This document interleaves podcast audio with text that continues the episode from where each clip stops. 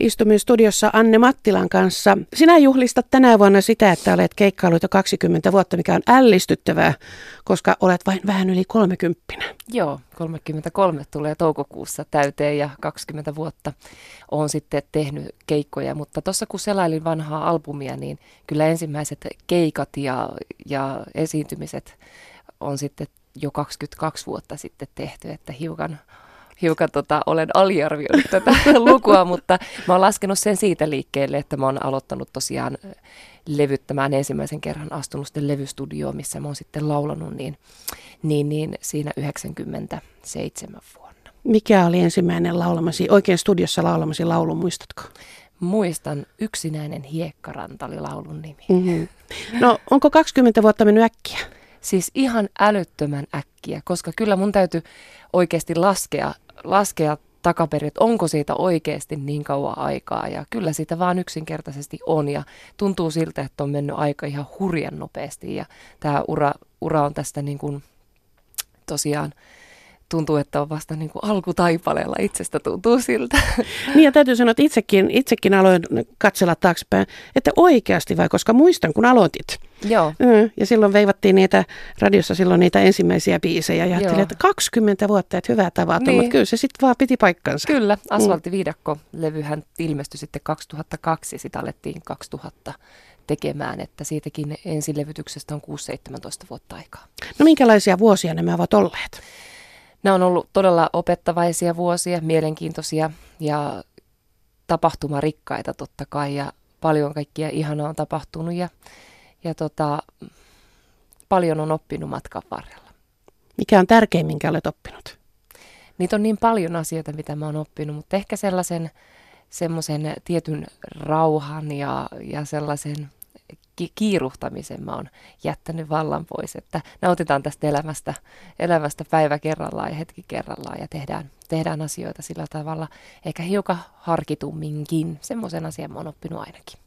Niin tuossa 2000 varsinkin 2000-luvun alussa, niin mm. vauhti oli tosi kova. Levyä pukkasi ja keikkaa oli vaikka kuinka paljon.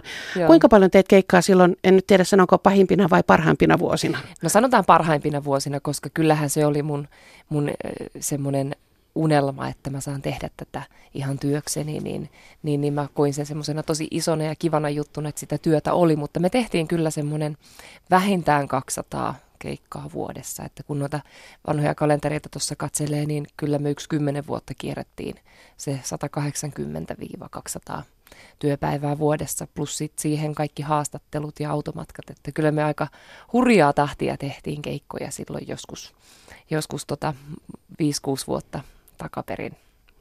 Mutta se on varmaan sellainen tahti, että eihän sitä voi kauhean kauan jatkaakaan. Kymmenen vuottakin tuommoista on jo tosi paljon. On se, kun 18 vuotta täytiin ja asfalttiviidakko alkoi soimaan, niin siitähän se, siitähän se sitten lähti, lähti aika pitkäksi aikaa semmoista kovaa, kovaa kiertämistä, mutta tota, ei sitten tosiaankaan niin kuin sillä tavalla jaksa kukaan ihan noita automatkoja, että laulamista kyllä jaksaa ihan, voisin nousta yleisön eteen vaikka joka päivä, että mä tunnen sen jotenkin lavan ja ja sen, sen paikan yleisön edessä kodikseni. Että jotenkin sitä ei, sitä ei niin kuin työnä sillä tavalla sitä itse laulamista ja esiintymistä ajattele, mutta noin automatkat on kyllä hurjan raskaita välillä. Nykyään me tehdään noin 80-100 keikkaa vuodessa. Sen mä oon kokenut semmoiseksi aika hyväksi. Ja, ja sitten tietenkin välillä teen tämmöisiä maalaustaukoja, että, että tota, tammi-helmikuun maalaan lähestulkoon kokonaan ja sitten toukokuu on tämmöinen maalauskuukausi, just tämä mun inspiroiva aika on toukokuussa ja,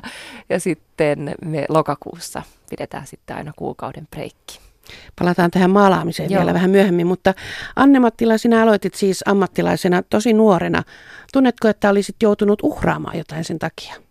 Vietit aika erilaista elämää kuin ikätoverit no mä jossain lu- kohtaa. luulen, että tota, en mä nyt voi sanoa, että uhraamaan, mutta tietenkin valintoja oli tehtävä, että, että sitten tietenkin jossain kohtaa saattoi olla, että houkutteli, että voi vitsit, että tuolla olisi kivat pippalot noilla muilla nuorilla, että lähtisinkö mukaan, mutta kuitenkin kyllä se laulaminen aina vei voiton ja oma valinta se kuitenkin oli, että, että sitä painostusta ei tullut kotoa eikä mistä, että olen todella tyytyväinen niihin omiin valintoihin ja, ja mä oon pelkästään niin kuin unelmoinut siitä lapsesta saakka ja tehnyt sitä, mitä mä rakastan, niin en mä koe sitä minään uhraamisena kylläkään.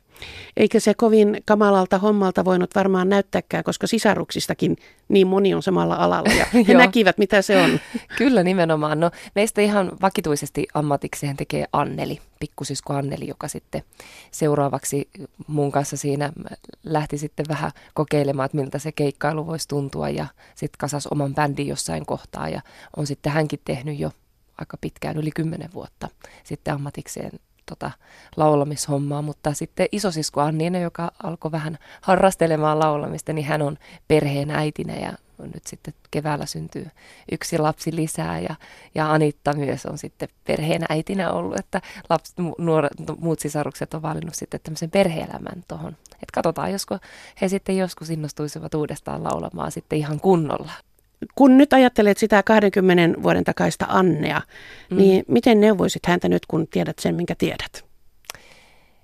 Mä neuvoisin pitämään sillä tavalla pään kylmänä, että, että ehkä vähempikin keikkamäärää voisi sitten riittää, että, tota, että ihan niin paljon ei tarvitse välttämättä tehdä, että kyllä kaikki, kaikki tota aikanaan sitten, sitten että ei tavallaan tarvitse tuntea huonoa omaa tuntoa siitä, että, että sanoo, että okei, nyt, nyt mä pidän vaikka muutaman viikon loman, että kuitenkin sitä, kun lapsesta saakka haaveili siitä, että niitä keikkoja on niin, niin paljon, niin sitten jotenkin sitä oikein hävetti sanoa, että nyt vähän väsyttäisi, että ei jaksaisi ihan niin paljon keikkailla. Että sen mä sanoisin nuorelle Annelle, että, että katso, että sitä vapaa-aikaakin löytyy. Onko siinä vaikea sanoa ei, että ajattelee, että jos nyt sanon ei, niin sitten ei enää pyydäkään? Joo, vähän semmoinen fiilis, mutta mm. tota, ja kun tykkää siitä hommasta niin kauheasti, ajattelin, että kyllä mä niin haluan mennä, mutta, mutta ei ajattele sitä, että matkat on pitkiä. Tässä vuosien varrella on ehtinyt tulla sitten jo toisen polven yleisöä. Törmäsit nuorempiin faneihin. Joo, me oltiin Lapin rundilla tuossa keväällä ja sitten aloin katsomaan tuossa lava edessä, että hetkinen, että siinä on todella nuorta porukkaa, että ei varmaan ole 18-20, että sillä välillä on kaverit kyllä varmasti. Ja he kuunteli keikan ja, ja oli todella fiiliksissä ja sitten tuli hakea keikan jälkeen nimmaria ja mä sitten kysyinkin, että, että mistä te, te siis kuuntelette mun musaa ja joo, meidän vanhemmat silloin kun kun tota, me mentiin kaikki Särkänniemiin ja kaikkiin niin kuin kesäreissuilla, niin mun vanhemmat kuunteli, kun me oltiin ihan skidejä tälleen. Ja mä sitten, että et, niin minkä ikäisiä, kolmen, neljän vanhoja, ihan pikku siis, että et, mutta tämä on vähän niin kuin hämmentävää, ne itsekin sanoisit, että tämä on hämmentävää, että he niin kuin odotti, kun he tuli mun keikalle, että mä oon paljon vanhempi. ja mä sitten kiitti vaan, että et, et sä olekaan mikään vanhus, kun heistä tuntui siltä, kun se on heidän lapsuuttaan. Aivan. Ja heidän vanhemmat on kuunnellut. Että tavallaan se uusi sukupolvi, että et vanhemmat on kuunnellut ja sitten ne lapset ihan pikkusina takapenkillä. Niin se on jännä fiilis, kun itse koen kuitenkin olevani urani, niin kuin kes, en nyt keskivaiheellakaan mun mielestä sillä niin. tavalla, että niin kuin alussa vielä, että toivottavasti. Anne-Mattila, sinä olit tuossa muutama vuosi sitten myös Voice of Finland-kilpailussa ja siinä olit vähän just, pääsit myös neuvomaan niitä alalle tulijoita, niin Joo. mitä huomasit, että mitkä oli semmoisia kohtia, jossa nostit sormen pystyyn, että tehkääs toisella tavalla? No en mä oikeastaan nostanut sormea pystyyn enkä neuvonut, että tekisi kukaan toisella tavalla, että, että kaikilla on se oma tapa tapa sitten loppujen lopuksi tehdä, mutta sitten kun kysytään, että miten mä voisin tämän asian handlata, niin, niin sitten voi niin kuin niiden omien kokemusten kautta antaa niitä neuvoja.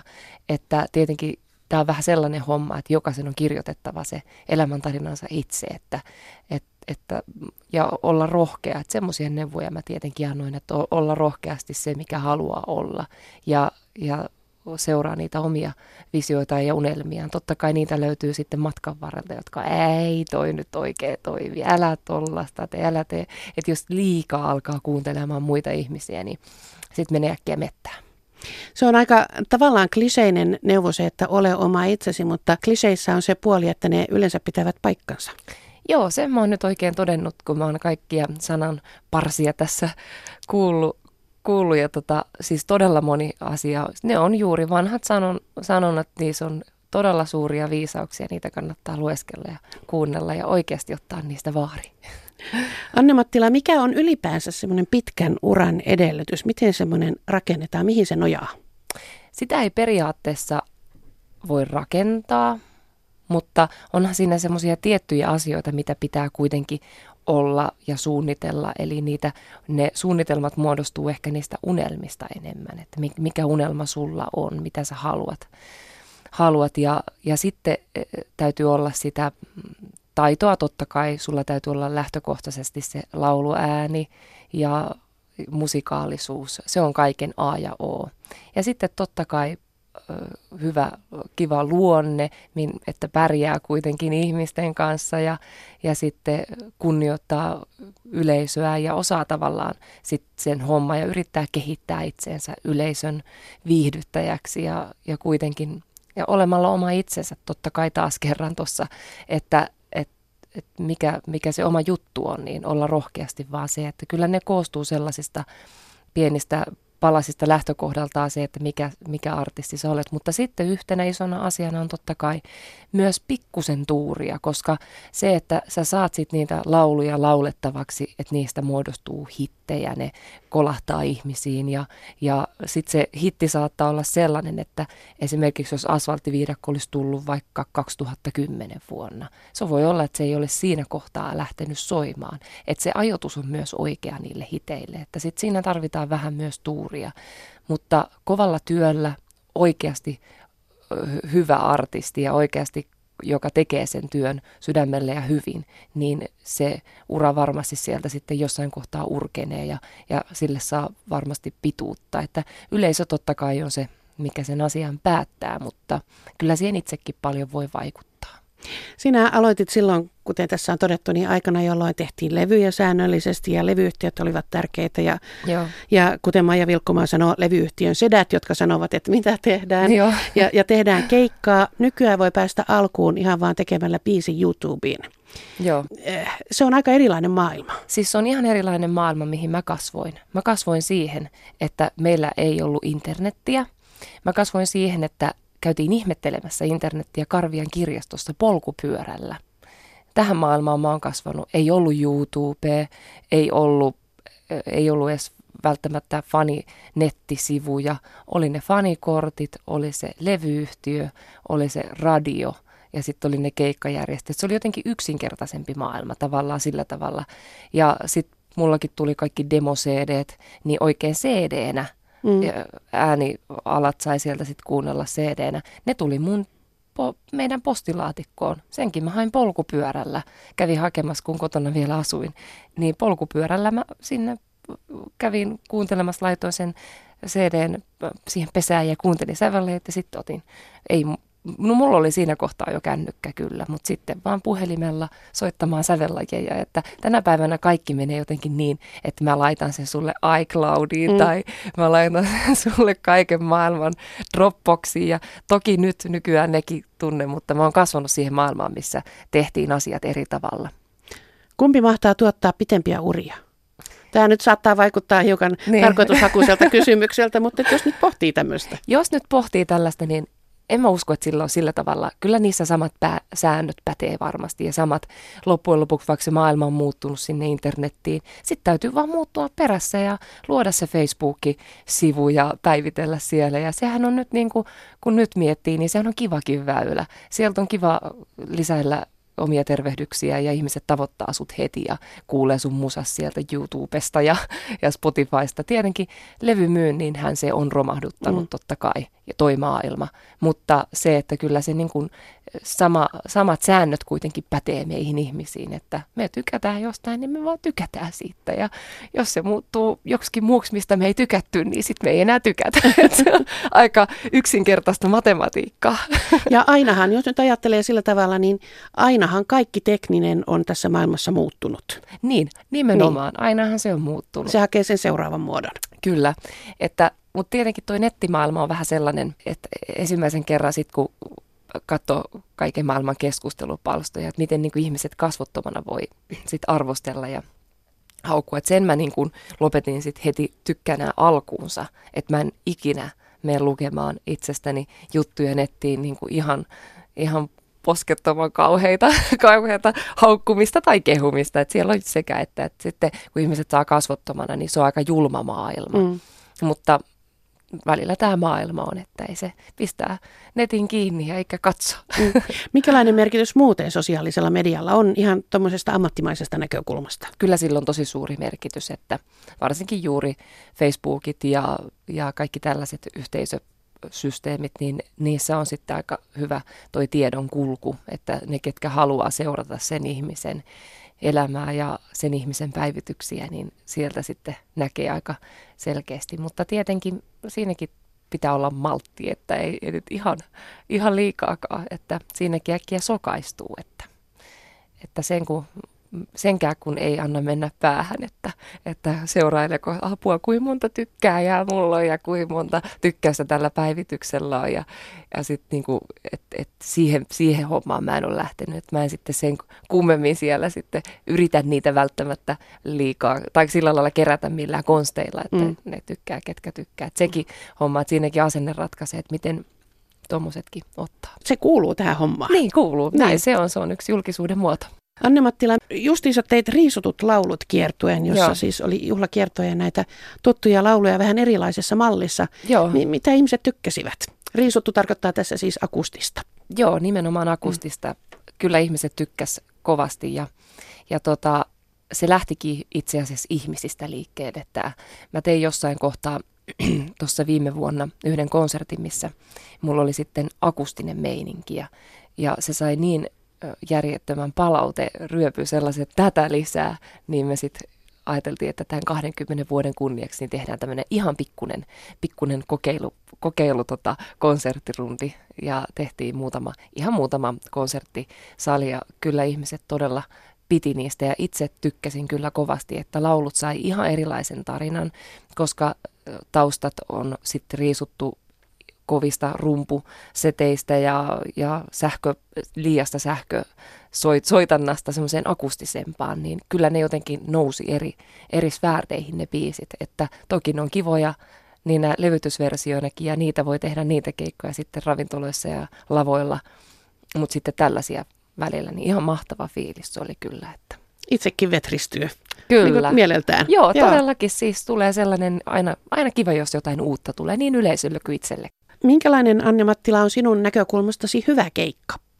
Hyvä keikka on silloin, kun yleisö on tyytyväinen ja sä näet, että yleisö pitää ja taputtaa ja, ja tota, se on hyvä keikka ja jos itsellä on hyvä fiilis. Että aina niin kuin hyvä keikka ei ole yhtä kuin, äh, niin kuin ihan äärettömän paljon väkeä. Et ei se välttämättä aina tarkoita sitä, se tunnelma on tärkein, että, että sit se keikka on sitten miten tahansa, niin se vedetään aina täysillä ja hyvin. Että, ja, ja yleisöllä annetaan itsestään kaiken. Et joskus 2000-luvun alussa niin Kirkan kanssa tein konserttikiertueen, sain olla mukana siinä ja siinä opin aika paljon. Oli kiva katsella, kuinka, kuinka niin kuin ammattitaitoisesti hän sitten hoisi ja aina, aina oli niin kuin ihan täysillä vaan, että on sitten, ja hän sanoikin näin, että Kirka, että, että on sitten yksi ihminen tai 2000 ihmistä, niin aina vedetään yhtä täysillä, että sitä ei saa koskaan unohtaa. No kun olet pitkään tehnyt, niin onko matkan varalle sattunut joskus myös sellaisia keikkoja, joista ajattelet, että tämä ei ollut ihan napakymppi? No varmasti jokaisella. Ja jos joku artisti valehtelee tai sanoo, että, että ei ole ikinä ollut sellaista keikkaa, että, ei ole kaikki, että kaikki on mennyt täysin vaan hymyilevästi aurinkoisesti, niin kyllä täytyy sanoa, että mä luulen, että pikkuinen valkoinen vale pääsee. että tota, kyllä varmasti niitä, mutta mulla on sellainen mieli aina, tai mä omistan semmoisen mielen, että tota, mä unohdan huonot asiat ja, ja tota, mä jään niitä sitten ruotimaan ja mene vaan eteenpäin. Että niin kuin aina pitää miettiä sitä, että, että saa olla terve, saa tehdä sitä, mitä rakastaa, niin mä en niin kuin edes kehtaa ruikuttaa. Anne-Mattilan urasta olisi voinut tulla toisenlainenkin. Sinä myös maalaat Joo. ja olet suhtautunut siihen hyvin vakavastikin. Pitikö siitä ihan tulla ammattikin? Piti siitä tulla ammatti. Mä tosiaan koko ajan laulamisen ohella lapsena maalasin ahkerasti ja pidin näyttelyitä – siellä täällä ja, ja ajattelin, että okei, että, että, että mä saan tehdä molempia, että musta tulisi vaikka ammattitaidemaalari ja laulaisin sitten viikonloppuisin, että molemmista tulisi tavallaan niin kuin työ. Mulla oli semmoinen ajatus siinä lapsena ja, ja 16-vuotiaana asti mä teinkin kopioita ja näin. Ja sitten mä aloin pari vuoden päässä siitä tekee ihan omaa taidetta. Ja koko ajan oli takaraivossa, että mä haluaisin tämän saada niin kuin vielä tanakammin mun toiseen käteen kiinni tämän maalauksen, koska se on yhtä iso osa mua kuin laulaminenkin. Vaikka se ei sitten julkisuudessa eikä näin ole tullut esille, mutta sitten mä sainkin siihen mahdollisuuden omaan galleriaan uskalsin yrittää ja, ja neljä vuotta sitten ostin sellaisen vanhan maatilan, minkä me remontoitiin sitten kahvilaksi. Äiti pitää sitä kahvilaa ja mulla on siellä vanhassa vilja-aitassa sitten mun maalaukset. Eli tein sellaisen paikan, mikä henkii tavallaan mua, mun omaa sisi, sisintä, että missä, missä niin kuin ihmiset kun tulee katsomaan paik- sitä paikkaa tai sitä mun galleria, niin näkevät niin kuin sitten mut niin kuin ihan nämä riisutut laulut niin riisuttuna tavallaan, että, että, että sen laulamisen ohella sitten tuli tämä taidemaalaus. Ja mm. nyt se on, voisin sanoa, että se on toinen ammatti. Mitä maalaat mieluiten? Mielikuvia. Mä tykkään maalata, maalata mieluiten. Ja sitten tietenkin luonto on mulle tosi tärkeä, että luontoa mä maalaan ja se on se yksi iso juttu. Minkälaisista asioista sitten lähtee semmoinen prosessi, joka päätyy siihen, että uusi taulu on valmis? No se päätyy monen, tai siis tulee monenmoisista prosesseista. Keikkamatkoilla kesäyönä tulee ajatuksia, mitä mä sitten laitan ylös ja sitten mä alaan niistä. Mutta sitten ihan ihmisten tarinoista tulee tämmöisiä tauluja, että tässä oli taannoin taannoin tota muutama vuosi sitten sellainen, kun ihmiset tulee kertomaan mulle omia murheitaan välillä, niin, niin, niin sitten sit mä maalasin siitä esimerkiksi taulun ja tein runon vähän lohdutukseksi. Ja se on semmoinen vähän, voisiko sanoa, että toi maalaaminen on mulle semmoinen myös vähän itseäni voin purkaa siihen, että jos on paljon ajatuksia, että et sitten sinne lähtee kaikki asiat, niin kuin pur, mä pystyn purkamaan ja, ja se on kyllä ihana, ihanaa, mä rakastan maalaamista. Sitten voisi ajatella sillä tavalla, että kun tämä toinen työsi musiikki, mm. se on niin äärisosiaalinen ammatti, että lauletaan ihmisten edessä ihmisille, niin tuossa ollaan sitten yksin omien ajatusten kanssa. Se on juuri näin, että pysyy se tasapaino elämässä kaike, niin kuin kaikkineen. Onhan mä aika sosiaalinen ja, ja ei, mä en niin kuin stressaannut ihmisten seurasta. Mä hakeudunkin aika paljon semmoiseen sosiaaliseen ympäristöön, mutta musta on se toinen puoli kuitenkin, joka kaipaa sitten välillä sellaista rauhoittumista. Ja siksi on hyvä myös, että mä menen ihan sulkeudun omaan kammioni kuukaudeksikin jopa, kahdeksi kuukaudeksi ja maalaan noita näyttelyitä, niin se pitää sitten mut sellaisena vireessä henkisesti myös ihmisten edessä. Ja kun nyt tämä on jo niin, niin vakavaa, tai on edelleen niin vakavaa, että kuten tuossa mainitsinkin, niin tietyt kuukaudet on pyhitetty maalaamiselle. Lisääntyykö se maalaamisen osuus musiikin kustannuksella? Näetkö semmoisen tulevaisuuden? En tiedä, mutta mä teen kaikki fiiliksellä kuitenkin, että toi maalaaminen on nyt sellaista, että, että tuon näyttelyn rakentaminen, mulla aina vaihtuu joka vuosi uusi näyttely sinne mun galleriaan. Se prosessi on alkanut nyt joku, mä oon saanut pystytettyä uuden tämän vuotisen näyttelyn, niin ensi vuoden prosessi alkaa nyt ja toukokuussa mä ajattelin sit maalata että mulla, mun täytyy selkeästi niin kuin tehdä itselleni aikatauluja. Että kyllä mä luulen, että saattaisin jonkun verran, verran sit viedä siitä aikaa, mutta kyllä mä pidän ton musiikin ja laulamisen siinä rinnalla yhtä tärkeänä. Olenko ymmärtänyt oikein, että olet huono luopumaan niin, niin että niitä tauluja ei kauheasti myydä? Olen, ihan tuota, Teillä siellä huono. maalla on tilaa tietysti, eikö niin? Meillä on maalla tilaa ja kyllä minun rakas äitini aina sitten sanoo, että tota, ko- koitat nyt jostakin luopua ja jostakin päästä, kun kaikkien seinät alkaa olla täynnä ja ja tota, kun niitä on toista sataa sitten yli toista sataa pitkälti kertynyt. Mutta on, on sitten ainakin mun taidekahvilassa ihmisille nähtävä. Käytkö muuten, käytkö taidenäyttelyissä katsomassa muiden töitä paljon? Mä oon todella intohimoinen taidenäyttelyissä kävijä, että mä valitsen kaikki lomamatkat ihan sitä varten, että jos sellainen loma, mikä on niin kuin mulle mieleen, on se, että mä pääsen katselemaan taidetta, että, että kyllä käyn todella mielellään. Mikä se on viimeksi tehnyt vaikutuksen? No viimeksi on tehnyt vaikutuksen, mä kävin Louvressa tuossa viime, vai ei, ei viime keväänä, vai edelliskesänä. Se oli ihan semmoinen, se oli niin, kuin niin häkellyttävä. Mona Lisa oli muuten aika pienen kokoinen. Se on pieni, joo. Et jotenkin, jotenkin se salaperäinen hymy kyllä sieltä paljastui. Mm. Mutta tota, se on aika iso vaikutus, se Louvre kaiken kaikkiaan, mm. että, että tota, se oli iso. Onko juttu. tulevan kesän jo paikat katsottuna? taidenäyttelyt. Ah, taidenäyttelyn niin. paik- No itse asiassa en ole yhtään ehtinyt nyt tutkimaan, mutta nyt kun tässä lähtee noin kesän keikat, niin täytyy tutkia, että Punkaharjulla pitäisi varmasti käydä käydä tota Johan Oraksen näyttely katsomassa ja että si, si, siihen mä pyrin kanssa, että jos mä siellä päin oon ja, ja sitten muuten, muuten tota yritän tutkia sitten kalenteria, että missä olisi mitäkin. Et mä tykkään tämmöisestä kaikista suomalaisista pienistä kesäpaikoista myöskin. Siitäkin syystä, että itsellä on sellainen. Täytyy muitakin tukea. niin, kyllä nimenomaan. tai käydä varastamassa ideoita. Niin no voihan se niinkin mennä. niin, niin, joku, että millainen täällä on kahvikupit laitettu. ei vaiskaan. Pidetään ihan omat ideat.